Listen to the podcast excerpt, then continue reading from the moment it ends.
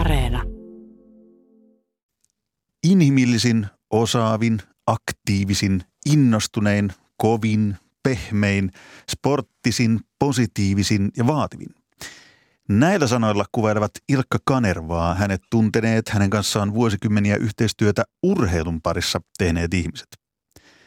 Suruutinen Ilkka Kanervan kuolemasta kuultiin viime torstaina. Sen jälkeen Suomen pitkäaikaisimman kansanedustajan työtä, ja Kanervaa ihmisenä ovat kiittäneet, ylistäneet ja muistelleet todella monet. Nyt lienee paikallaan selvittää perusteellisesti, kuinka merkittävä hahmo Ilkka Kanerva olikaan myös urheilulle. Minkälaisen perinnön hän suomalaiselle urheilulle jätti? Kuka kantaisi jatkossa samanlaista vastuuta urheilijoiden ja urheiluasioiden väsymättömästä edistämisestä? Ja miksi vain harvat poliitikot haluavat edistää urheilua siinä määrin, missä Ilkka Kanerva sitä edisti? Tervetuloa Urheiluhulluihin, kirjailija, toimittaja, Ylen Jälkihiki-ohjelmastakin tuttu Juha Kanerva. Kiitoksia kutsusta. Tervetuloa myös yksi tämän ohjelman vakiovieraista, Ilta-Sanomien erikoistoimittaja Pekka Holopainen. Kiitos. Ja pakinaa sitä luvassa myös. Tänään siitä vastaa tuttuun tapaan kirjailija Minna Lindgren. Pekka Holopainen, Juha Kanerva, mä pyysin teidät tänään tänne, koska seurasitte vuosikymmenien ajan Ilkka Kanervan työtä urheilun parissa ja tunsitte Kanervan ilmeisesti hyvin. Ja Ikehän siis tietysti tunsi teidät, koska hän tunsi kutakuinkin kaikki. Niin mikä on ensimmäinen asia, joka Ilkka Kanervasta tulee mieleen? Jos mä voin aloittaa. Jos hänen uraansa, siis elämäänsä, katsoo nyt urheilun vaikuttamisen näkökulmasta. Pekka Holopainen. Joo, me kuuluttiin Juhan kanssa varmasti hänen 170 000 henkilön sisäpiiriinsä hyvin tiiviisti. Jos nyt heti saa vähän virvelöidä muistojen virtaan, niin Juha muistaa varmasti pitkän iltamme Ateenan olympiakisoissa 2004 Ike Kanervan seurassa. Ja vielä niin kuin hyvin symbolisesti taisi olla ukrainalaisen ravintolan terassilla. Oksanan tavernan terassilla ulkona oltiin, eikä puhuttu vaan illasta, vaan puhuttiin yöstä. Yleisurheilukilpailuthan päättyi vasta 11 aikaa ja kyllä. Me kirjoitettiin jutut kiireellä. Lähdettiin etsimään bussilla keskustaa ja ruokapaikkaa etsimään ja sitten keskiyön jälkeen tapasimme kansainvälisen yleisurheiluliiton silloisen hallituksen jäsenen kävelemässä ohitse ja siitä hän liittyy seuraamme ja vietimme todellakin aamu viiteen, aamu kuuteen istuimme ja paransimme maailmaa ja urheilumaailmaa. Ja puhuttiin paljon muustakin kuin urheilusta ja siinä tuli nimenomaan tämä, kun Ike Kanervaa on nyt muisteltu, niin tämä inhimillinen puoli on noussut hyvin vahvasti esille, kuten tietysti kuuluukin tämmöisessä tilanteessa, niin me Juhan kanssa koimme tavallaan sen puolen jo siinä yönä siellä Ateenassa. Hän kertoi silloin aika avoimesti omista privaattijutuistaan. Totta kai me oltiin niin off the record, ei ole mistään haastattelusta kyse. Hän kertoi lapsistaan, vaimostaan, Paula Koivuniemen aidosta rakkaudesta yleisurheiluun ja niin edelleen. Paljon asioita, jotka eivät ole välttämättä missään julkisuudessa koskaan olleetkaan. Ike Kanerva siis niin kuin kansanmies a priori, se on selvää, mutta aika harvat sitten kuitenkaan tietää, ymmärtääkseni ainakaan, että miten kovan luokan urheiluvaikuttaja hän oli. Siis lobbari kulisseissa niin kuin väsymättömästi, niin kuin tuossa alussa totesin, urheilun puolesta jatkuvasti asioita tekevä. Tämä on jäänyt hänen kohdallaan toki ymmärrettävästi niin pitkä poliittinen ura muutenkin, mutta jäänyt aika pienelle huomiolle sitten kuitenkin. Ja vuosikymmenten ajan, koska siis se alkoi varhain tietysti oma urheiluura Lokalahden leiskussa. Sitten hän meni opiskelijamaailmaan, urheileminen jatkui siellä. Ratakierros kulki 52, syyskuussa 68 Turun urheilupuistossa Opiskelijoiden liikuntaliiton kisoissa, ei ihan huono aika, pitkät aidat alle minuutin, 10 ottelu ennätys 5500 pistettä. Ihan kelpo urheilija, että saa mennä jokainen 20 kundi yrittämään tänä päivänä noita aikoja. Ja sitten Ilkka Kanervalle tärkeä asia, maanpuolustus. Hän oli vuonna 1969 reserviupseerikoulussa. Siellä hänestä tehtiin liikuntavastaava urheiluministeri, niin kuin sanottiin. Ei tosin ykkösvaihtoehtona, siellä oli tämmöinen Jukka Matinpuro, tuli valituksi ensin, mutta hän halusi vähän muihin hommiin. Hänellä oli mahdollisuus siihen, hän tunsi sieltä ihmisiä, niin Ilkka Kanerva pääsi sitten kakkospaikalta siihen. Ja lopun tiedämmekin, kun vuosikymmen vaihtui 70-lukuun, tuli Teiniliitto, tuli kokoomuksen nuoret ja vuonna 75 eduskuntaan. Ja koko ajan se urheilukipinä, suhde urheiluun oli mukana ja sitten se konkretisoitui vuosikymmenen lopulla 79, jolloin hänet valittiin 30-vuotiaana Sullin liittovaltuuston jäseneksi. Eli Ilkka Kanerva, siis se urheilun vaikuttaminen on ollut ihan nuoresta asti, koko ajan oli läsnä. Jutteli hänen hyvän ystävänsä ja pitkäaikaisen yhteistyökumppanisi Jarmo Hakasen kanssa, Tampereen Pyrinnön elävä legenda. Taisin sanoa Jarmolle, että se oli taustakeskustelu, mutta menköön nyt, koska hän ei mitään ikästä sanonut, niin Jarmo painotti sitä, että tämä Iken järjestötyö, joka lopulta on, se on aika työlästä kuitenkin, se vaatii paljon oman ajan ja energian käyttämistä, niin se jatkui vielä tosi pitkään sen jälkeen, kun hänellä ei enää ollut mitään sellaista tarvetta tehdä itseään tuolla politiikan puolella ikään kuin tykö. Hän oli jo moninkertainen ministeri, pitkäaikainen kansanedustaja. Se tavallaan minusta todistaa sen aidon rakkauden tähän toimintaan. Niin, sehän on nimenomaan siis sanoit sen, että se on pyyteetöntä työtä ollut, mitä hän elämänsä aikana urheilun eteen teki, niin se jotenkin kuvastaa sitä erityislaatuista suhdetta urheiluun, koska puhutaan myöhemmin siitä. Nimenomaan yleisurheilu hänen tapauksessa. Ja vastaavaa ei sitten löydy, mutta mennään siihen myöhemmin. Tuohon liittyen ja vähän ehkä tarkentaa sikäli, että kyllähän Ilkka Kanerva myös oivalsi, millainen voima ja ase kansansuosio kentällä on. Ja senhän hän oppi jo nuorena miehenä Urho Kekkoselta.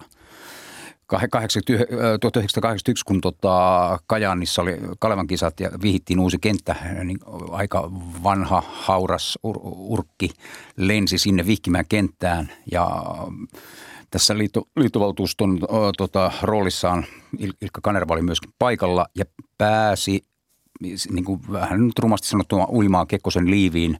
Toki he olivat jo tavanneet aikaisemminkin, mutta Ike pääsi puolustusvoimien tilauskoneella Kekkosen kyydissä takaisin Helsinkiin ja siitä alkoi niin kuin vielä tiukempi ystävyys ja siinä ehtiin käydä läpi varmaan asioita, joilla Ike myöhemmin tai sanotaan joita hän myöhemmin hyödynsi erittäin paljon ja Kekkonenhan aikana nimenomaan loi poliittisen voimansa yleisurheilussa, urheilukentillä sekä urheilijana, urheilujohtajana että kirjoittajana. Hän oli Suomen Urheilulehden avustaja myöhemmin monen muunkin lehden. Ja sitten myös populistisesti nostamalla Suomen kansan Ruotsia vastaan tässä Paavo Nurmen tapauksessa, joka oli sinänsä ihan päivänselvä. Eli Paavo Nurmi oli päivän selvästi rikkonut sen aikaisia amatöörisääntöjä ja sikäli ansaitsi sen sanktioonsa, mutta se oli hyvin näppärä keino ikään kuin nostaa Suomen kansa takajaloille. Mutta vielä niin kuin tiivistää vielä, että Ilkka Kanerva oivalsi, miten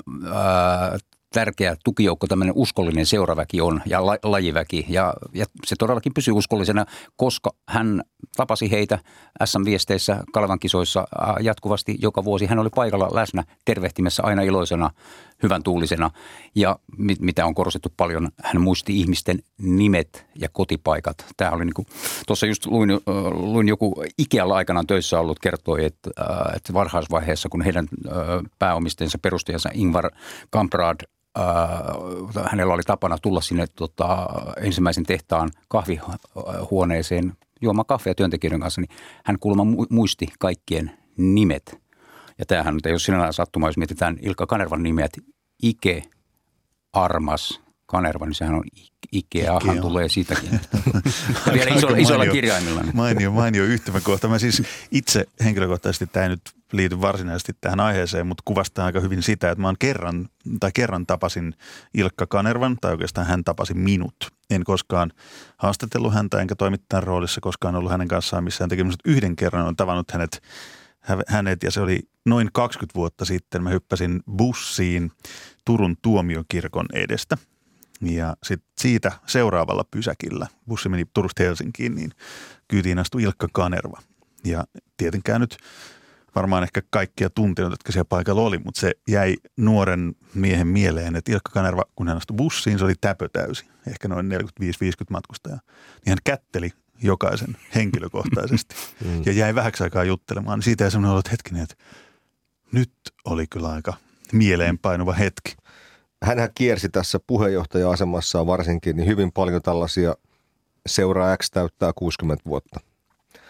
Ja te voitte nyt kuvitella, millainen voima on sitten taas tavallaan se, että kun hän menee sinne paikalle, niin hän tuntee kaikki siihen seuraan liittyvät anekdootit, sen avainihmiset, sen parhaat menestyneet urheilijat. Muistaa kaikkien nimet. Koska hän sillä loputtomilla ajomatkoillaan, tietenkin hän oli aikaa ottaa niistä asioista selvää. Hän soitti niille, jotka tiesi, ei hänkään kaikkea voinut tietää. Mutta hän näki sen vaivan ja tavallaan tämä seuraväki koki sen hirveän sitouttavaksi ja niin kuin valoa tuovaksi tämän Ilkka Kanervan. Mä keskustelin yhden hänet hyvin tunteneen henkilön kanssa, joka kuvaili tähän asiaan liittyen just, että Ike oli urheilijoiden pomo. Et istui arvokisat, Kalevan kisat ja kaikki, jokaiset niin kuin nämä kisat karsinnasta ja lämmittelystä alkaen paikan päällä. Sitten kohtasi voittajat ja häviäjät aina henkilökohtaisesti, et ei viihtynyt niinkään niin kuin urheilun parissa kokkareilla, vaan katsomoissa.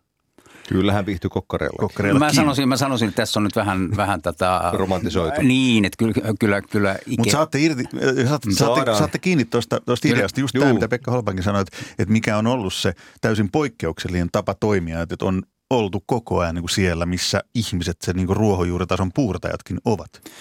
Oman urheilutaustansa ansiosta ja oman lajituntemuksensa ansiosta häntä kiinnosti aidosti. Ja hän tunsi paljon ihmisiä, jotka oli häntä viisaampia valmennuksen suhteen, ravinnon suhteen, minkä tahansa suhteen. Ja hän kävi heidän kanssaan sivistynyttä keskustelua, oppi heiltä. Niin Hollo tuossa viittasi näihin puhelinkeskusteluihin. Hän imi muualta tietoa. Sehän on nimenomaan erinomaisen johtajan ominaispiirre, että hän uskaltaa kysyä, uskaltaa tunnustaa ja ehkä palkkaa ympärilleen itseään fiksumpia ihmisiä tai ainakin erikoisosaamista siten, että se yhteisö, kokonaisuus on parempi kuin se, että yksi johtaja tietää kaiken, joka on, näyttää olevan tänä päivänäkin vielä joillain urheilujärjestöihmisillä huoneentauluna. Tästä tietysti puhutaan aina, mikä oli pyytäytöntä ja mikä ei. Eihän nyt mikään ole koskaan täysin pyytäytöntä. Kyllähän myös Ilkka Kanervalla osittain liittyy siihen poliittiseen uraan. Se pyrkii olla mukana yleisurheilussa näin korkeissa asemissa. Mutta jo aika lyhyt keskustelu hänen kanssaan yleisurheilusta ja sen historiasta paljasti, että ei hän siitä kyllä kiinni jäänyt. Kyllähän eli todella, oli aidosti kiinnostunut todella, siitä. Mikä tavallaan tekee siitä ainakin paljon pyyteettömämpää kuin ei nyt tässä Iken rumminvalvoja siis viitti näitä muutamia muita liittojohtajia nimetä, mutta on myös sellaisia, jotka ei suoraan sanoen tiedä hölkäse pälausta siitä lajista, jonka luottamusjohtoa ovat hakeutuneet. Ja vielä yksi aspekti, mikä on ihan olennainen. Hän verkostoitui myös maailmalla aika nopeasti heti, kun sai mahdollisuuden päästä joukkuejohtajana tai jossain muussa roolissa kilpailumatkoille, arvokisoihin maailmalle.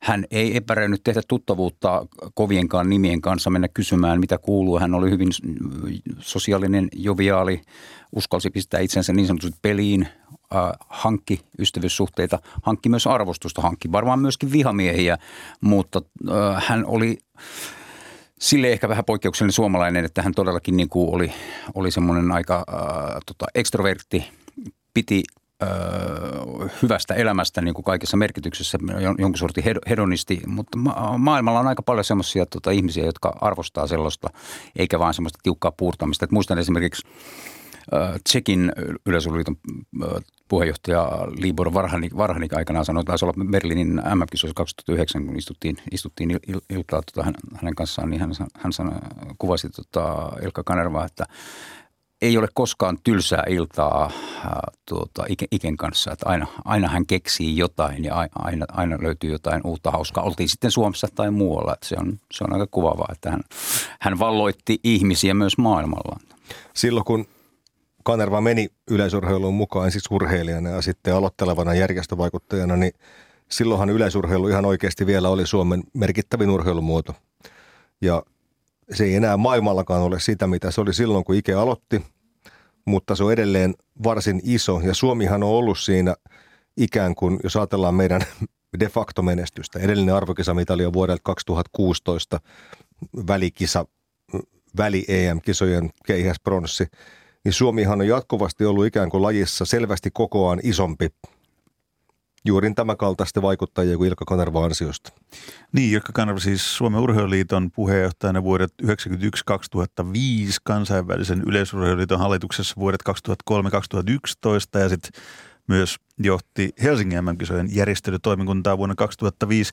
Juha Kanerva, Pekka Holopainen, jos teidän pitäisi valita joku tai jotkut Ilkka Kanervan saavutuksista ja niin kuin meriittilistalta, mitä hän sai aikaan urheilussa, niin mitkä ne suurimmat olisi siellä top 3 osastolla, Juha Kanerva? No mä melkein nostasin sellaisen asian esiin, jota ei ole hirveästi julkisuudessa ehkä sille korostettu. Se liittyy koko suomalaisen urheilun modernisaation tai muutokseen 80-luvun, 90-luvun vaihteessa. Siinä tapahtui paljon asioita ja juuri silloin Ilkka Kanerva nousi, silloinkin vielä niin kuin suht nuorena henkilönä, nousi oikeasti todella raskaan sarjan urheiluvaikuttajaksi. Ja se liittyy hänen asemaansa ensin 1988-90 valtion liikuntakomitean puheenjohtajana. Ja tämä komitea siis laati Suomelle liikuntalain, joka hyväksyttiin, eduskunta hyväksyi sen 90, joka markkeerasi niin kuin meidän liikunnan ja urheilun suunnan ihan eri tavalla kuin sitä ennen, jolloin oli hiihdetty ja juostu ja pelattu ehkä vähän jääkiekkoa ja jalkapalloa, mutta sitten oli tullut aerobik, oli tullut kehonrakennus, oli tullut formulat, oli tullut hurja määrä uusia lajeja, squash ja niin edelleen, tämmöisiä erikoislajeja, muotilajeja ja niihinkin piti reagoida. Ja Ilkka Kanervalla oli silmää, näkemystä niin kuin katsoa tätä horisonttia vähän laajemmaltakin, vaikka hän oli tiukasti yleisurheilutaustainen. Ja sitten tähän aikaan tietysti liittyy se, että meillä oli porvarihallitus, kokoomus oli vihdoin päässyt hallitukseen pitkän pannan jälkeen ja Ilkka Kanervasta tuli myöskin ministeri. Eli hän nousi merkittävään positioon. Ja sitten hän oli vielä niin kuin Harri Holkerin luottohenkilö, pääministeri silloin. Joka oli myös intohimoinen urheilumies. Kyllä, ja samaan aikaan Ilkka Kanerva oli myös Alkon hallintoneuvoston puheenjohtaja. Ja tähän samaan jaksoon 90-91 osuu se, kun alkoholin tarjoilu vapautui urheilukilpailussa. Eli asia, joka oli ollut täysin tabu 100 vuotta. Jos oikein muistan, niin 92 tarjoltiin eka kerran alkoholia suomalaisessa urheilussa. Jotain 91 oikeastaan silloin. Se tuli jääkiekkoon, se tuli isoihin arvokisoihin. Kalevan kisoissa 91 oltiin vielä teltta-alueella siellä parkkipaikalla, mutta aika nopeasti se siirtyi sinne stadionille. Ja Ilkka Kanervan rooli, eli tämmöinen niin kuin koko yhteiskunnan tai urheiluelämän liberalisointi. Hyvässä ja pahassa kritiikkiäkin tuli. Ja sitten tämähän huipentui sitten siihen vuosiin 92-93, jolloin SVUL omien talousvaikeuksiensa takia lakkasi olemasta ja synnytettiin.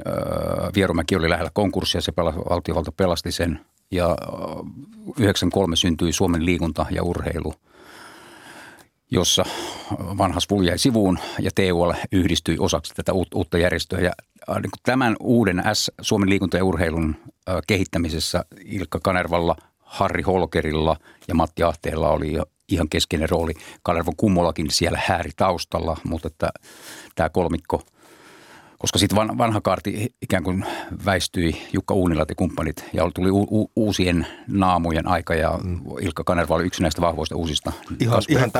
Ihan täydellinen himmelihän siitä ei kyllä tullut, että siinä jäi tällaisia käenpoikia ja muuta.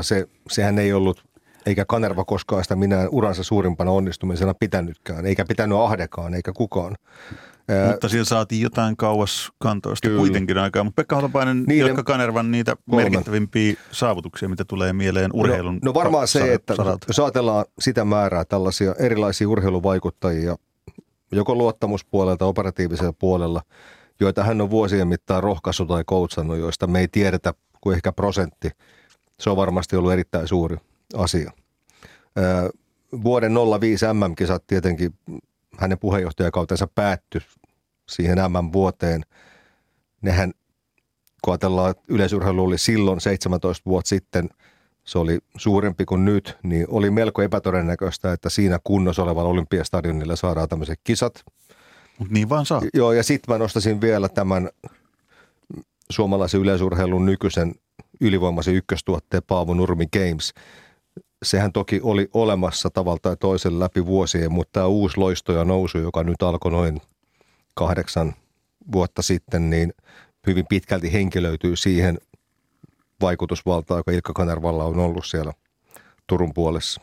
Ja siis myös suomalaisten kotimaisten päättäjien että kansainvälisten päättäjien, koska niitä ei voi vain järjestää, vaan tarvitaan. Ei vaan pitää saada kategoria. Juuri näin. Otetaan tämän väliin ihan toinen näkökulma keskusteluun, on nimittäin kirjailija Minna Lindgrenin pakinan vuoro. Kuunnellaan, mitä hän on tällä kertaa keksinyt. Yhteiskunnassa on kahdenlaisia asioita, vakavia ja kevyitä. Vakaviin kuuluvat ikävät asiat, sellaiset kuin talous, sosiaali- ja terveystoimi, kasvatus ja koulutus, verotus ja lainsäädäntö. Ja onneksi politiikka hoitaa kaiken sen, jotta kansa voi keskittyä hauskoihin ja kevyisiin asioihin, joita ovat urheilu ja kulttuuri. Suomessa on ollut vuodesta 1970 toinen ministeri opetusministerin apulaisena ja vuonna 1999 tämä pikkuapulainen sai tittelikseen kulttuuriministeri. 2000-luvulla titteli on vaihtunut tiuhaan ja niin tämä kevyt ministeri on ollut kulttuuri- ja urheiluministeri, kulttuuri- ja asuntoministeri, ellei peräti Eurooppa-kulttuuri- ja urheiluministeri. Nykyinen titteli on tiede- ja kulttuuriministeri, eikä tehtävässä ole viihtynyt kukaan kokonaista vuotta, ja siksi sitä hoitelee nyt jo tämän hallituksen 4. tiedettä ja kulttuuria rakastava harjoittelija, jonka nimeä emme enää jaksa opetella.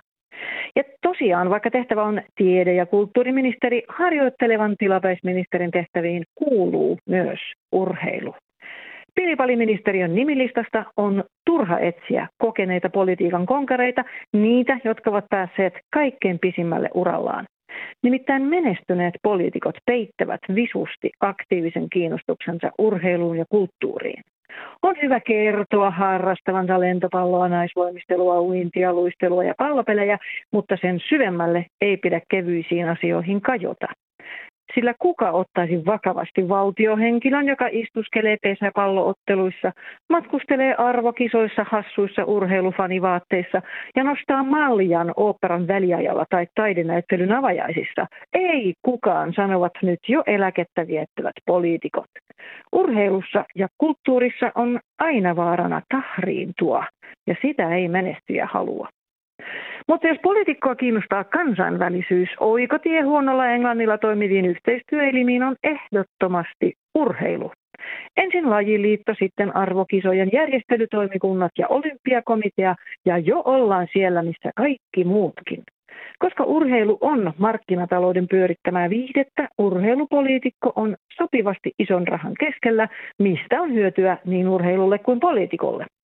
Kisamatkat ovat mukavia ja siellä urheilujohtaja verkostoituu, istuu itseään suurempien vakavien valtiomiesten vieressä ja kannustaa veljellisesti urheilijoita. Tämä kuva on väärä. Urheilun ja kulttuurin taustalla tehdään oikeita töitä. On paljon asioita, joihin yhteiskunta vaikuttaa myös näissä kevyissä pilipalihommissa, eikä se ole vain rahan haalimista ja jakamista. Se on hiljaista ja näkymätöntä työtä ja siksi se ei kiinnosta ketään. Ja koska urheilu- ja kulttuuripoliitikon julkinen kuva näyttää naurettavalta edustamiselta ja itseään kuuluisampien rinnalla siipeilyltä, pahimmillaan likaiselta peliltä tai amatöörien koheltamiselta, tätä työtä ei halua hoitaa kukaan itsensä vakavasti ottava poliitikko. Näin pakinoi kirjailija Minna Lindgren, Juha Kanerva, Pekka Holopainen. Minkälaisia ajatuksia heräsi Pekka Holopainen? En ollut korviani uskoa, musta syntyy ainakin lievä vaikutelma, ikään kuin Minna arvostaisi joitakin urheilun pari luottamustoimiin päätyneet poliitikkoja tai siellä työskenteleviä ihmisiä. Tämä oli ehkä ensimmäinen kerta, kun näin kävi tämän lähetyksen historiassa. Vai oliko siinä ironia vai vaikea sanoa? Mutta se on vaikea sanoa. Se on kuulija korvissa. Mutta niin kuin me tiedämme, motiivit lähteä urheilujohtajan polulle on hyvin moninaiset. Et jotkut kokee sen kutsumuksena. Jotkut tavoittelee irtopisteitä edetäkseen uralla ehkä tai jollain muulla tavalla, muulla elämänpolulla, siviiliuralla. Ja sitten on ehkä niitä, joita sinne vaan ikään kuin vähän niin kuin työnnetään niin kuin vastoin tahtoon, että meepäs sä nyt Pasi hoitamaan tuo lentopalloliitto, kun ei muitakaan löydy. Ja sitten jos siinä on tämmöinen niin kuin vastentahtoinen asetelma, niin silloin yleensä lopputulos ei ole kauhean hyvä, koska kyllä siinä tarvitaan kuitenkin, kyse on kansanliikkeestä, aatteellisista yhdistyksistä, sekä seuroista, piireistä että näistä lajiliitoista ja myös Suomen Olympiakomiteasta. Minusta se aika hyvin kuvaa suhtautumista urheiluasioihin, siis politiikan saralla laajemmin, toi mitä Minna totesi. tiede- ja kulttuuriministeri, nykyään se titteli, se oli Eurooppa, kulttuuri ja välillä asuntoministeri, yhdistettynä kulttuuriministeri, nyt siis tiede- ja kulttuuriministeri, joka vastaa myös urheiluasioista. Ja tämä on nyt tälläkin hallituskaudella jo 4. ihminen hoitaa sitä pestiä, että Ilkka Kanerva taisi olla aikamoinen poikkeus siinä. Niin meiltä puuttuu tämä Vitali Mutko, joka oli vain urheiluministeri. Mutta kun meillä ei ole semmoista titteliä, niin se kertoo jostain, ja se kertoo myös mun mielestäni oman kieltäni siitä, että tuohon niin sanotun urheiluministeriin, eli tällä hetkellä niin tiede- ja kulttuuriministerin paikalla, siihen ei todellakaan ole tunkua, vaan se salkku jaetaan viimeisimpänä. Tämä urheiluvaikuttaminen tehdään jossain ihan muualla kuin ministeri. Useimmissa maissahan on urheiluministeri erikseen, se on hyvin vakiintunut malli. Tästä, kun luottamustoimiin on ikään kuin kavahdettu, että siinä menee ihminen, jolla on politiikan tausta. Ja siinä on kaivattu sitten näitä bisnesjohtajia. Niin me Juhan kanssa ollaan tässä nyt pitkällä uralla me nähty, että kun siinä on näitä NS-bisnesjohtajia saatu, niin sen jälkeen mielellään onkin palattu sitten hakemaan sitä uut johtajaa siellä politiikassa taas. Ei sen jälkeen ole mitenkään ihmeellistä ollut.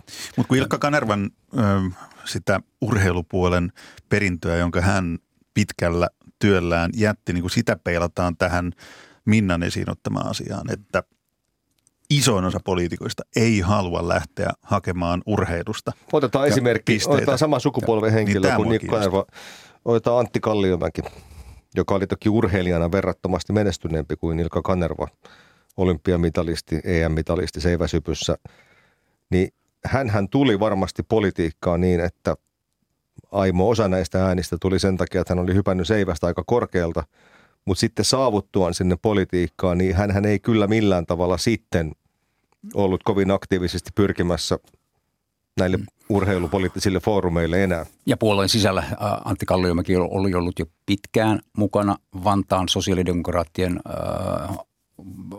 osaston toiminnassa. Vantaan Salamat oli viimeinen seurakin. Kyllä, mutta tarkoitan, että hänellä oli sen oman puolueen ja kenttäväen luottamusymmärrys. Häntä ei ole haalittu vaaleihin kovana nimenä, kuten esimerkiksi joku Marko Asell myöhemmin. Näitä esimerkkejä vaikka kuinka paljon. Mutta tuossa on hyvä niin kuin kurkistisikkuna siihen, että vertailukohtaan, että miksi niin harvat haluaa tehdä samaa kuin Ilkka Kanerva, jonka siis poliittinen urahan ei ollut niinku urheiluministeri, eikä hän sitä halunnutkaan, vaan hoiti sen urheilun vaikuttamisen taustalla, just niin kuin tässäkin on avattu. Miksi niin harvat poliitikot sitten haluavat jättää sen urheilun kokonaan vähän niin kuin, että no antaa sen nyt Pasi hoitaa. Vielä tuohon, että miksi tämä toisen kulttuuriministerin pesti ei kiinnosta. Kysehän on niin kuin budjettimäärärahoista. Se on huomattavan ohut ja pieni salkka. Ei siinä pääse määräämään. Että joku Paavo Arhimäki oli siinä sikäli merkittävässä asemassa, koska hän oli puolueen puheenjohtaja samaan aikaan. Eli hän kuului tähän viisikkoon, joka päätti koko hallituksen asioista. Mutta jos se on niin kuin riviministeri ja pieni budjetti, niin se on kakkosketjua, niin kuin Minna tuossa pakinassa. No sikäli kyllä Paavosta, että hänen kauttaan urheiluministerinä ei ainakaan virkamiehet ole vieläkään unohtanut, että sikäli teki unohtumattoman. Kyllä. Otetaan taas muuten tämmöinen pieni katsaus, että kun mehän voidaan käyttää Ilkka Kanervasta epiteettiä niin kuin vahva urheilujohtaja, ja hän on juuri nyt edesmennyt. Ja otetaan tästä sitten Ahde, Kalevi Tuominen, Tapani Ilkka, Pertti Alaja, Ilkka Kanerva, Jukka Uunila, Pekka Hämäläinen. Onko jäljellä enää Kalervo Kummola, tätä kaliberia, tällaisista perinteisistä vahvoista urheilujohtajista? Tämä aika lyhyen ajan sisällä edesmenneitä on aika suuri määrä. Kieltämättä kovia nimiä, tunnettuja kasvoja katoaa. Kosti Rasinperä, olympiakomitean pitkäinen pääsihteeri, on käy yli 90 V, still going strong siellä jossain Satakunnassa. Mutta hän ei ole hirveästi osallistunut mihinkään keskusteluihin tässä eläkepäivillään. Kyllähän tässä on niinku uusi sukupolvi tullut jo. Sisältäen paljon naisia, valitettavasti ei liian paljon. Tuossa just törmäsin kirjoituksen, jonka Marjo Matikainen Kallström kirjoitti Helsingin Sanomien mielipide- tai pääkirjoitussivun kolumnissaan vuonna 1996, että miksi naiset ei etene urheilujohtajiksi. Hän oli silloin yksi niistä harvoista. Ja hän pohti sitä, ja valitettavasti me joudutaan vielä 25 vuotta myöhemmin pohtimaan tätä samaa asiaa. Että mikä se on nyt se, mistä saadaan näille voimakkaille urheiluvaikuttajille, joihin Ilkka Kanerva lukeutui. Niin tarvitaanko niin kuin niin enää tällaisia urheiluvaikuttajia? Se on kysymys. Onhan Sami Itanenkin erittäin vahva urheiluvaikuttaja, Urheiluliiton nykyinen puheenjohtaja, mutta onhan hän toki niin kuin habitukseltaan hyvin erilainen henkilö kuin äsken mainitsin. Ja toimintatavoltaan, että siis ne, jotka ovat lukeneet Kalervo Kummolan suhtuoreen elämäkerran, tutustuneet Ilkka Kanervan muistelmiin, ei niinkään hänen omaan kirjaansa, vaan siihen, mitä hän on jossain muissa haastatteluissa kertonut tästä 80-90-luvun päätöksenteosta, niin silloinhan sovittiin jollain pienellä äijäporukalla, että mennään Lappiin hiihtämään tai Rovaniemelle Pohjanhoviin viettämään pitkä viikonloppu ja luodaan svullille strategiaa esimerkiksi. Vai puhut sä nykyisestä olympiakomiteasta? Toi kuulostaa ihan samalta. Siinäpä se onkin, koska siis nämä oli niitä sporttihenkilöitä. Ilkka Kanervan niin kuin ansioihin kuuluu myös se, että hän toi suomalaiseen urheilun tämän sporttisanan, joka oli kovin muodikas silloin 80-luvun lopun juppivuosina. Mä jostain syystä yhteiskuntallinen tartania. Mä inhosin sitä niin kuin älyttömästi, niin kuin moni muukin semmoinen niin, tätä termiä. Niin, se oli niin avoimen juppimainen. Ja hauska oli, että se tässä niin kuin ehti jo kadota, kunnes syksyllä 2020 yllättäen olympiakomitean puheenjohtaja taistelun aikana Jan Vapaavuori toi sportin takaoven kautta uudelleen. Ja tässä voidaankin tulla siihen, että onko nämä meidän nykyiset 50-vuotiaat, 60-vuotiaat miespuoliset urheilujohtajat, niin apinoiksi ne näitä Kummoloita, Ike Kanerva ja Tapani Ilkkoja? Tietysti pitää muistaa, että Jannehän on ollut pitkään siis Iken edustajatoveri eduskunnassa ja tuntee hänet hyvin. Ja ehkä hän on ihastunut tähän puheenparteen. Sä oot ihan oikein siinä. Kyllä, mutta olisiko syytä niin kuin A, katsoa peiliin ja B, oikeasti niin kuin miettiä, että puhutteleeko tämä enää? Sä voit olla Juha varma, että Jan Vapaavuori on erittäin monta kertaa viime aikoina katsonut peiliin ja kysynyt itseltään, että miksi ihmeessä mä lähdin olympiakomitean puheenjohtajaksi. Niin, nyt tässä päästään hyvään leikkauskohtaan nimittäin, kun se mun kysymykseni kuuluu, että kuka kantaisi jatkossa Ilkka Kanervan sitä urheilun lobbauksen, urheiluasioista välittämisen, vaikuttamisen, taustavaikuttamisen, uusien tekijöiden niin kuin opastamisen, että miten urheilua saadaan edistettyä kulisseissa, virkamieskoneistoissa, politiikassa, niin nyt Jan Vapaavuorenkin esimerkki, missä niin kuin kiirastulessa hän on ollut olympiakomiteassa, niin ei se ainakaan rohkaise ketään poliitikkoa tarttumaan, että menempä urheilun puolelle. Niin kuin Minna totesi pakinassaan, niin urheilun puolella saattaa ryvettyä. Ja jos me ajatellaan nyt niin kuin Kanervan uraa urheilupolitiikassa tai vaikka ihan eduskuntapolitiikassa, niin se, että tulisi joku toinen vastaava, niin se on sama kuin, että oletamme, että jääkiekkomaajoukkueeseen tulee joka vuosi uusi Teemu Selänteen-tasoinen maalintekijä. No, ei tietenkään tule. Ja muutenkin tämä politiikka ja myös urheilupolitiikka on mennyt niin kuin muukin yhteiskunta enemmän tämmöiseen projektiluontoiseen ajatteluun, jossa ollaan jossain asiassa mukana, mutta ollaan siellä selvästi lyhyempi aikaa ja sitten jatketaan matkaa. Ei tällaisia niin kuin, en mä nyt näitä herroja norsuiksi kutsu, mutta tavallaan tälle norsujen hautausmaalle, minkä mä äsken luettelin, niin ei sinne varmasti enää kauhean monta uutta nimeä saa. Siis vaikuttaja-legendoja. Nyt täytyy muistaa, että millaisessa maailmassa elettiin, kun Ilkka Kanerva aloitti urheilujohtajauransa ja jatkoi sitä. Hän oli, kaikki jotka ovat käyneet suojeluspoliisin arkistossa tutkimassa meikäläisten urheilujohtajien mappeja, niin sieltä hän löytyy niin kuin aika hohdokkaita kuvauksia. Siis Supon pojat ovat seuranneet nuorta Ilkka Kanervaa jo vuodesta 1972 lähtien. Hänen yhteydenpitoaan tehtaan lähetystöön ja Artur Akulovin ja muiden ja hänen alaistensa kanssa. Ja siellä on tarkat kuvaukset, missä ravintolassa käytiin, mitä tehtiin. Ja koodinimi Igor esiintyy siellä aika taajaan. Ja kokoomuksen piirissähän tämä lempinimi jäi sitten elämään pidempääkin. Et sieltä haettiin se poliittinen luottamus ja sitten urheilupoliittinen ja talouspoliittinen luottamus haettiin Veikkaukselta, koska urheilun rahoitus tuli Veikkaukselta ja se oli monopoli ja sitä lottopeli kasvatti suosiotaan, jolloin rahat kasvoi koko ajan. Ja sitten jos mietitään, missä ollaan nyt, meillä ei ole enää Neuvostoliittoa, meillä on ehkä EU, mutta se on huomattavasti mosaiikkisempi kyhäelmä, eikä sieltä saa vipuvartta siihen liikunnan tukea muuta kuin määritelmätasolla liittyen esimerkiksi tähän tasa-arvoon ja häirintään. Ja sitten rahoituksen suhteen. Veikkausrahat katoavat 2 vuoden päästä, eikö niin? Siirtyvät urheilun ja liikunnan rahoitus siirtyy budjettivaroihin, jolloin meidän urheiluelämän pitää legitimoida oma asemansa ja merkityksensä ihan uudella tavalla. Ja siihen tarvitaan ihan uuden aikakauden johtajia. Tämä tämmöinen vanha suhmurointi ei enää kelpaa todellakaan kellekään. Kyllä, ja siinä suhteessa Sami Itanihan edustaa juuri semmoista hahmoa. Hän on siis se tämän päivän Ilkka Kanerva. Metamorfoosi on niin kuin mieletön, mutta hän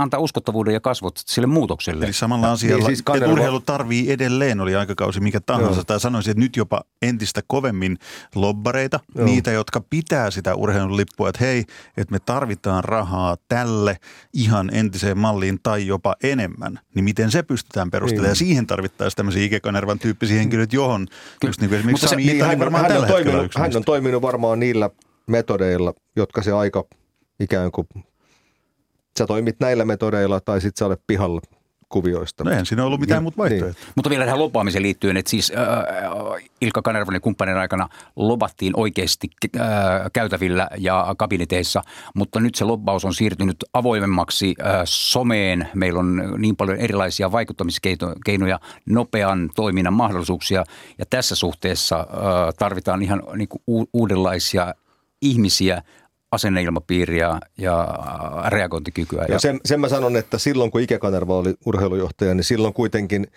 menestyksen mittari oli se, että miten pärjättiin kansainvälisissä kilpailuissa. Nyt sekin on, menestyskin on selvästi määritelty uudestaan. Se on osumat tuolla jossakin Instagramissa ja niin edelleen.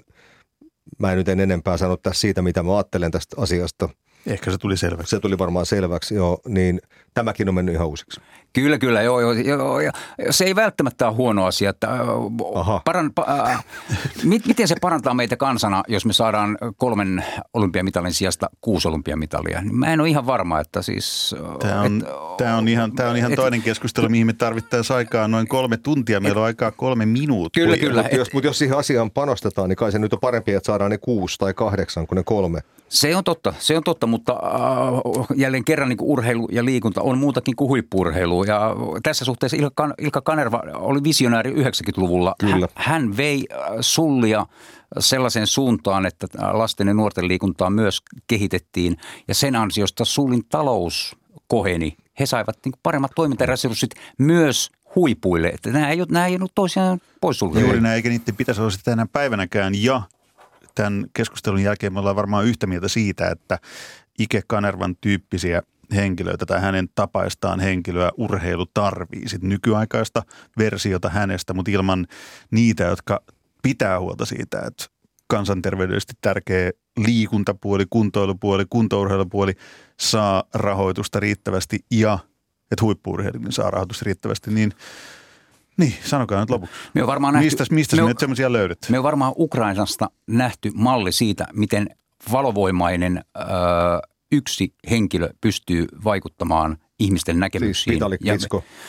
Klitschko ja myös presidentti Zelenski. Siis niin kuin vahvalla, hyvällä retoriikalla pystyy vaikuttamaan ihan mielettömällä tavalla. Ja myös suomalaisessa urheilussa edelleenkin. Ja se oli varmaan se Ilkka Kanervan perintö, yksi niistä, jos me nyt sellaista tässä... Hän oli mestarillinen kielenkäyttäjä. Ja sai ihmiset puolelleen urheilun puolelle. Tässäkin niin ohjelmassa käynyt Kaarina Hazard, on tainnut käydä pari kertaakin, niin hän jo ehdotti, että jonkun pitäisi ehdottomasti koota näistä Ilkka Kanervan yhteiskunnallisista tartaneista jonkunlainen kirja, koska jos Jutilankin sanomisista on koottu, niin miksei Kanervan mielellään sen kyllä lukisi, jos sellainen... Ehdottomasti. Mutta siis Ilkka Kanervan tapaista vaikuttajaa suomalainen urheilu jää kaipaamaan ja kaipaa. Kiitos keskustelusta Pekka Holopainen, Juha Kanerva.